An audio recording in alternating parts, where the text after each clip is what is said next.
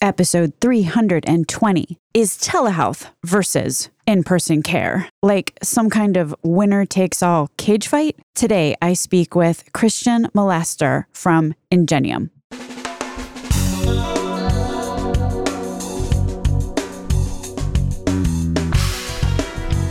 American healthcare entrepreneurs and executives you want to know. Talking. Relentlessly seeking value. Stacy wants you to tell the story about the urologist. Hi, Stace. Hey, D. Is, is this being recorded? Yep. Okay. My new urologist visited him the first time and he talked to me, but he stayed on the other side of the room. He wasn't even close to me. And I thought as I left, well, why did I have to come in to meet him? I could have gotten the same information, and he could have gotten the same information from me with a telehealth, a teleconference. We set up another appointment, and it was the same thing. We talked about different issues, issues that were relevant to me, but he, he never touched me. It happened again the third time, and after the third time, I left. Some people say, as a Medicare recipient, that I should look forward to these conferences because it's part of my social life. Well, talking to a urologist from one side of the room to the other is fortunately way down on my need for social contacts. I have many other people that I prefer to talk to, and that I don't have to drive 45 minutes to spend 10 minutes with a urologist who never touches me if I don't have to make a drive of 40 minutes one way to see a doctor, I am perfectly comfortable with using telehealth and would prefer, you know, prefer using telehealth unless it's an office visit that requires some kind of examination. When my knee is all swollen up, it would be rather hard to have a doctor actually ascertain what's going on by just seeing it over telehealth. There's certainly many times when you know you need to be there in person but there's equally as many times when you don't have to be. And if i don't have to drive and i can get the same information via telehealth i would prefer doing that so that was my mom and dad they are not and have never been healthcare professionals but they fully get that the question in air quotes what's better telehealth or in-person care asked like it's some kind of winner takes all cage fight doesn't serve anybody's needs. And by anybody, I mean clinicians or the patient. And by patient, I mean even Medicare Advantage patients in their late 70s. Today, I'm speaking with Christian Milaster from Ingenium. Christian worked at Mayo for 12 years before starting his consulting firm specializing in many aspects of telehealth. He has a great newsletter, by the way. I've appreciated subscribing to it. It's called Telehealth Tuesday. I would recommend it. Christian says telehealth is a clinical tool. That's why there's no answer to the question of whether in person is better than virtual. It's like asking whether, you know, what's better, an x ray, a CT scan, or an MRI? Or like, what's better, a daily blood pressure test at home or one super fancy EKG a year? I guess telehealth could also be considered maybe a setting of care. Christian probably wouldn't agree with me. Either way, few people sit around pitting exam room six against the one on the fourth floor with the extra wide doorway. So let's not even talk about this. We're over it. The relevant question to be asking about telehealth would be what's the best clinical workflow, patient journey, clinical pathway for X kind of patient or for this patient? The tools that we choose to use or the care setting we choose should be a function of the best care plan for the patient. Like you figure out the care plan first. It's just like you figure out what surgery someone needs and then you stock the OR. It would be super weird to do it the other way around. You know, neurosurgeon walks into OR. Hey, what's this knee replacement doing here? You get my drift. What's the why? You might be asking. If I'm a provider and I'm kind of like the urologist that my father fired the other day, you know, and I'm thinking, I'm just going to require all of my patients to come into my office all the time because that's the way I've always done it and I kind of like it. Well, let me refer you to the article written by Jane Sarasohn Kahn the other day entitled Virtual Health Tech Enables the Continuum of Health from Hospital to Home. This article is great and talks about a bunch of things but here's a quote I particularly liked The demand for telehealth, that's in brackets, will impact every segment of care delivery and sponsor, including small to mid-sized physician practices, employers, behavioral slash mental health, public slash government sponsored health plans, and the pharma and life science industries. She is talking about demand post pandemic, by the way. Let me put a finer point on this. You know who is most likely, besides my father, to fire a doctor who doesn't know how to incorporate telehealth into his or her treatment pathway? Yes, exactly. Educated, working aged people. People with commercial insurance. The people that health systems and doctors are always trying to attract because favorable payer mix.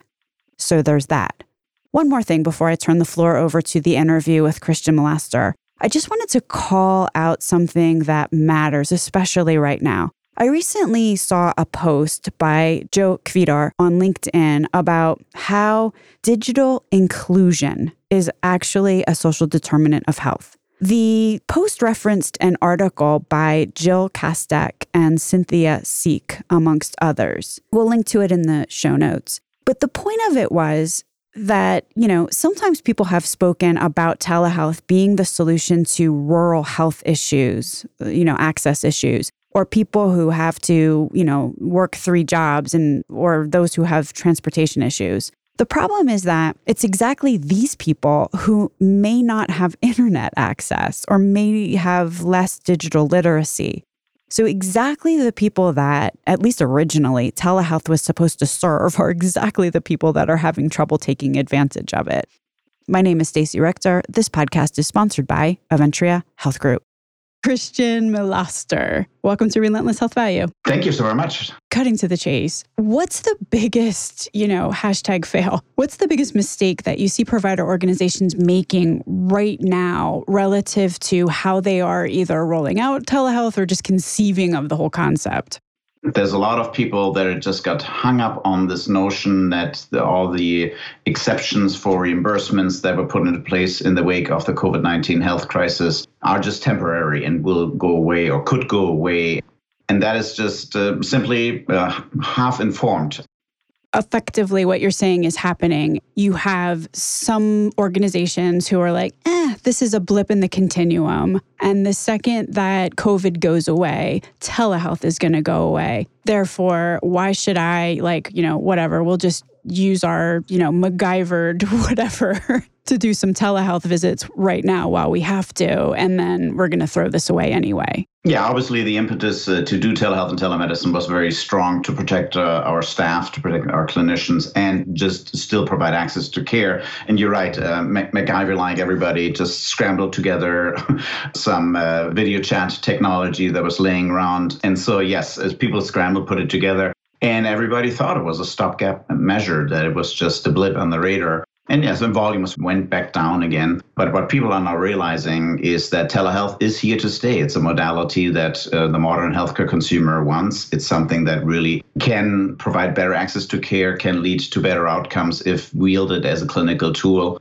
Let me ask you this. Why is that the case? Like, all right, so we've got, I forget what it is now, 8% of the visits currently are, are, telehealth visits. I could, as an organizational leader, be thinking to myself, that's not really worth investing in. Like, I got big fish to fry here, and this isn't one of them. What's the downside to not contemplating telehealth? Or maybe it is here to stay, but whatever. We've got the technology stack, we've got that set up. If somebody wants to do telehealth, they can do telehealth. Like, we're all good. Like, why do I need to invest more? There's a parallel healthcare ecosystem that is opening up that is now uh, existing in parallel to our traditional healthcare system. What we're now seeing is uh, new players, uh, virtual only new players entering the market with Amwell, with Teladoc, and now with Amazon Care or Walmart Health or healthcare.bestbuy.com. And so the concern that I have is uh, we need that backbone system of the American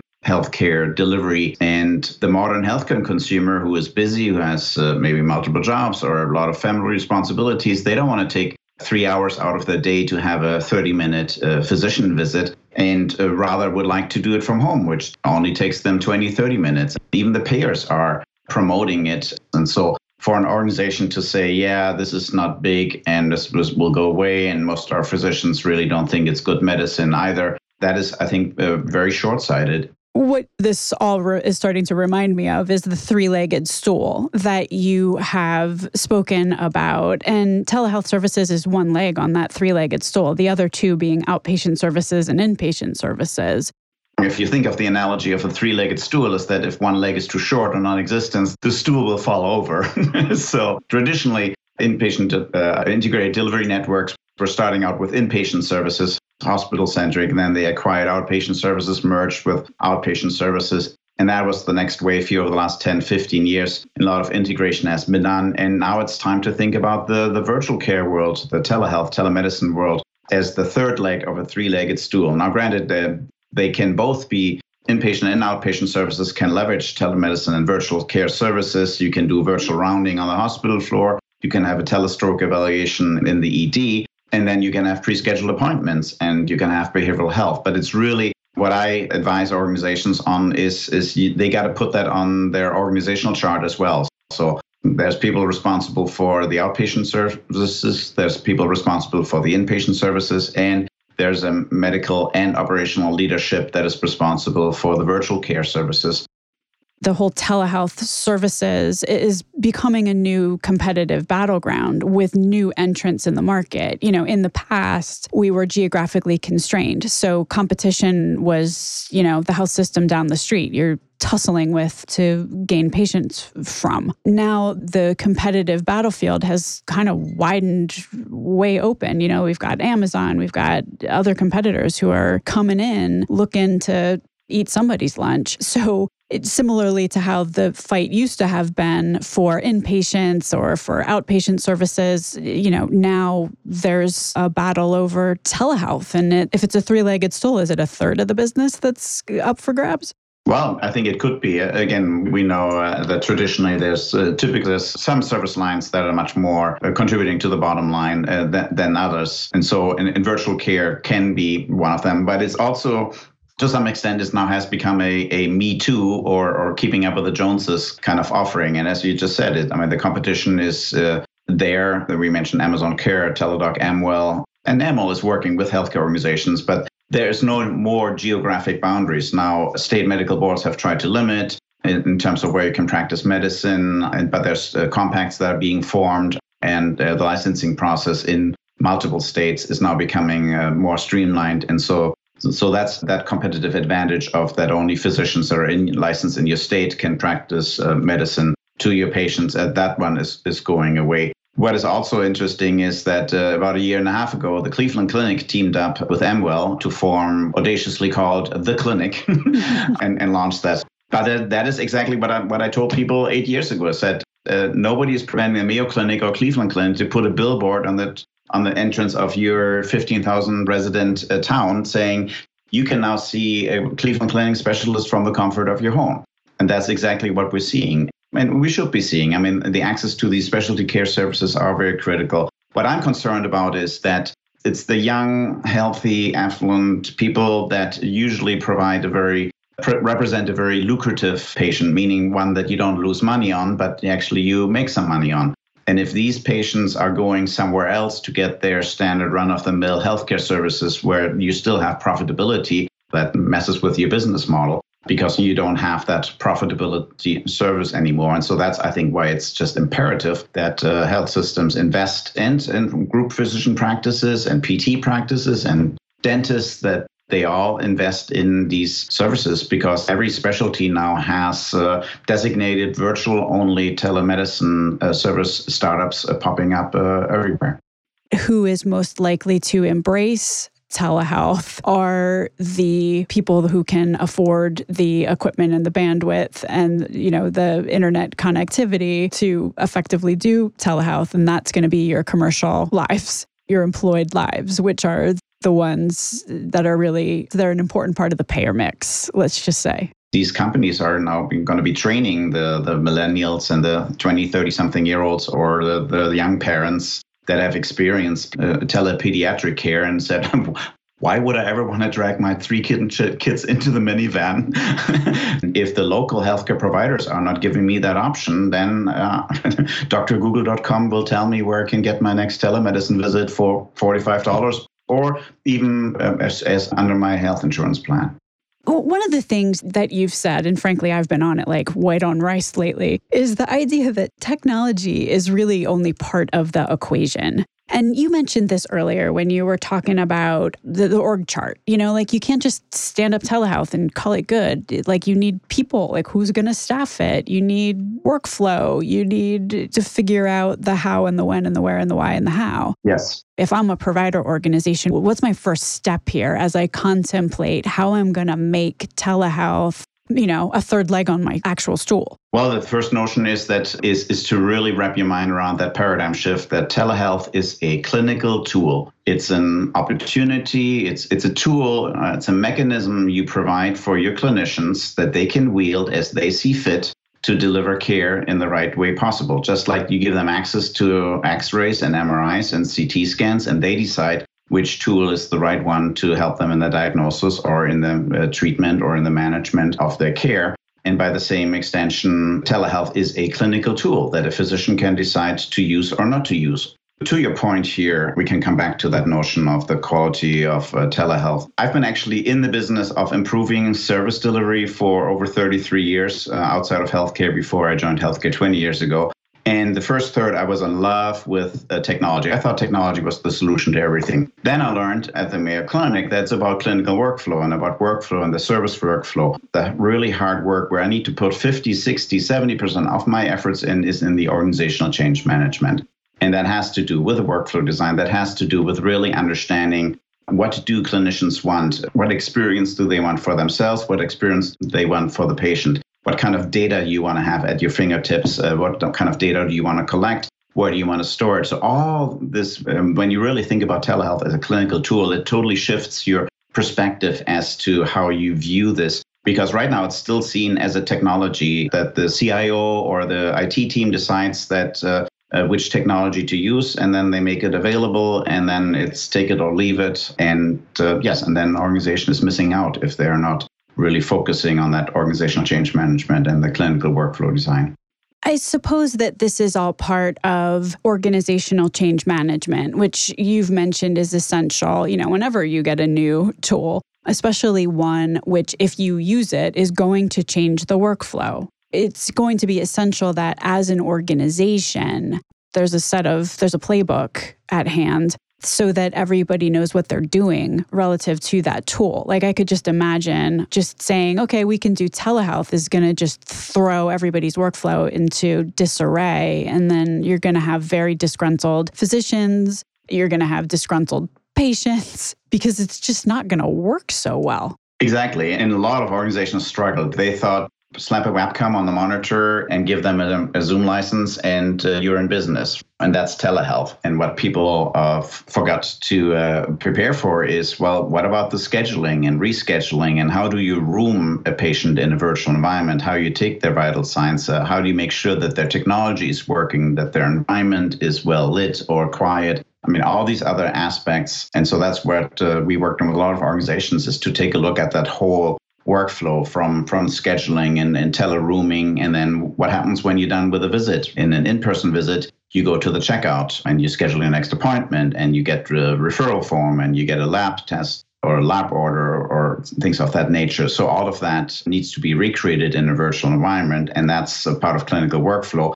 And it's part of organizational change management because you only discover these things when you engage your users and that includes the nurses and the schedulers and the receptionists. Everybody involved in the in person care experience needs to be involved and play a role in the virtual care experience as well. And by their involvement, you build the buy in and you get some great solutions. And that's what makes organizational change management, the rollout, uh, so much easier because there's much less frustration, there's much less resistance, there's a lot of engagement and support uh, for it. And what do the organizations that do this well? What does the patient flow look like? So, for example, one scenario that I've seen implemented is that uh, at the appointment time, I get a call from the nurse. Said, "Hey, Christian, are you ready for Dr. Jones?" And I say, "Yep, I'm ready. Okay, what's your chief complaint, right? Well, she doesn't ask that, but what's on your mind? And then do you have any vital signs? you want to share, right? Maybe weight or blood pressure cuff.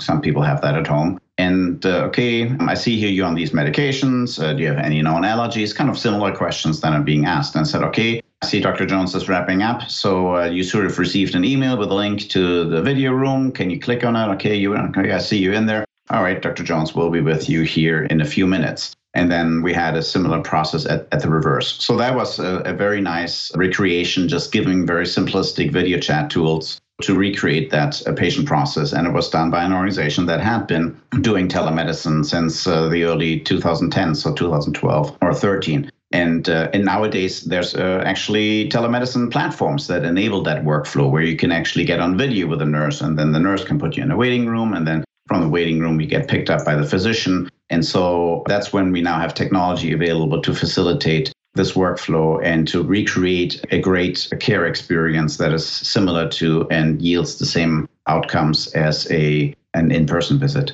So if we're trying to make the business case for telehealth and really integrating it within a practice, you know, like really thinking through and spending some time to create a workflow around the best, you know, optimizing this tool for both patient outcomes, the quadruple aim, let's just say. How do most people contemplate how telehealth is going to help integrate in the strategy or, or how telehealth is going to achieve some objective? Like, how do they think about this strategically? There's really two points that I want to touch on here is A, that telehealth, as I mentioned earlier, is a clinical tool for clinicians, but it's also a strategic tool for the leadership of any healthcare organization. And also, then we need to talk about the uh, ROI of telehealth as well. How do we get that return on investment, especially if we want to look beyond uh, fee for service reimbursement? And so, to the first point, in the initial years of uh, working on telehealth and telemedicine implementations, yes, I was very focused on the workflow, organization change management. And then one day I had a conversation with the CEO, and we were just, uh, and he shared with me their uh, typical strategic plan across the five, six pillars of uh, service and quality, people, community. I was looking at the strategic objectives and I said, oh, telehealth can help here. It can expand your geographic reach. Oh, recruitment. Oh, telehealth can help you because people want to work in an organization that is innovative and and forward thinking. Oh, you want to increase telecommuting? Well, telehealth can help because physicians can work from home. And so what I discovered at that moment, and we've just done it for a client, is that out of their 40 strategic objectives of their strategic plan for the next years, I think we had 35 or 36 objectives where telehealth or connected health as a larger scale could really move the needle into the right direction as a tool to help achieve those strategic objectives. And that's really what uh, the best organizations are now doing once they have telehealth established and they have the different technologies and everything is they realize that uh, look we can leverage telehealth and telemedicine to achieve our strategic objectives of growth and being a steward of the community and improving our finances and improving outcomes that really was that first insight so basically, if you've got service, you've got quality, you've got people, you've got finance, you've got growth, and you have community as the typical six pillars of healthcare strategy that most people use. If you contemplate each one of those and then you think about the capability of telehealth, you can yeah. connect that dot. Right.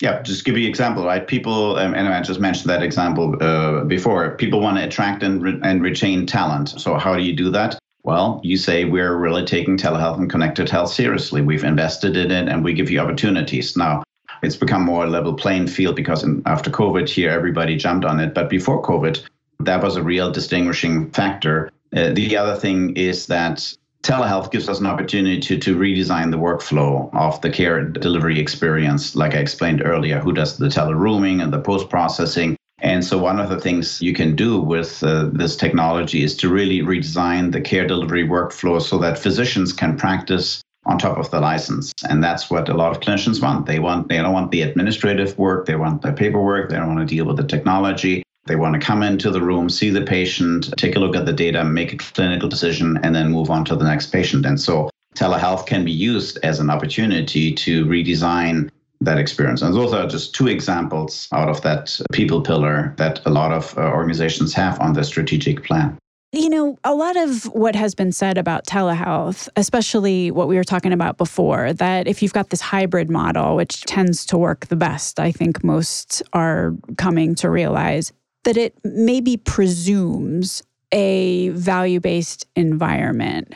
Or does it not really matter? You know, like how the provider is being reimbursed, does that factor into this strategic, objective conversation? Or is it like either way is fine? It does, just because it's so on top of everybody's mind, as we talked about earlier, right? Is that uh, organizations are hesitant to make their investment into telehealth to build it out further just because they can't really read the crystal ball around uh, telehealth reimbursement. And so, yes, a lot of it is around the fee for service reimbursement. Can I get reimbursed for the service? And then will I get reimbursed a dollar for dollar? I was just talking to a medical director of a large academic medical center that's been doing telehealth really well and they said she said that the leadership said well we we don't really want to continue doing much telemedicine because we're missing out on the facility fee. To which she said well maybe it's time to get rid of the facilities. So because if there's no facilities then then you don't need a facility fee right? So uh, things are not going to change overnight. But it's it's really looking at if and when we are in a value based environment where I, as a clinician, can just say, okay, I want to video chat this person every day and I want to asynchronously text with them to make sure that in this week after this incident, they really recover in the right way. And I'm not going to be hampered by that. I can only have one visit every 36 hours or every 72 hours for the same condition or any other of the rules that are meant to cost contain but when it's really about the outcomes and it's about value based care or it's about population uh, health management, when I can just wield uh, telemedicine and the number of visits and interactions as a clinical tool, that's really what we need to be uh, uh moving toward and thinking about. And that's that's definitely one ROI model that, for example, applies to uh, accountable care organizations. And it is interesting that I have interviewed a number of individuals who are excelling at value based care. And I think the one thing that they all have in common at their organizations is a long time use and understanding of telehealth and virtual care to the extent that it almost seems like especially in the advanced the advanced primary care models that it is a must have. You can't achieve and the value based care aims without deploying some level of, of telehealth or having it as an option. Yes, absolutely. Because it's a mechanism where you can reach patients and, and stay in touch with them. And uh, as I always like to say, it, for patients to get care when they need it, where they want it. And so, oftentimes, uh, taking care of your own health is not something that uh, a lot of us are readily willing to do unless it really is painful. But that maintenance and that we know and the preventive care that's so important, and the more convenient and easy we can make it. And uh, uh concierge physicians have practiced that uh, for a long time because they, they they call up their patients and say, "Hey, how are you doing? What's going on in your life?" Right? They and they're on top of things, and they don't worry about the increased uh, touch points or the additional time that they spend and they've used the telephone as a telemedicine vehicle uh, in the past years to deliver concierge care because they get that additional income that allows them to take care of patients. So yes, telemedicine has definitely uh, is vital for uh, value-based care. It's vital for better patient outcomes. Who should call you for help? We serve, we operate on both sides of the aisle, as I always like to say. We work uh, very closely with healthcare delivery organizations, health systems, physician practices, behavioral health agencies,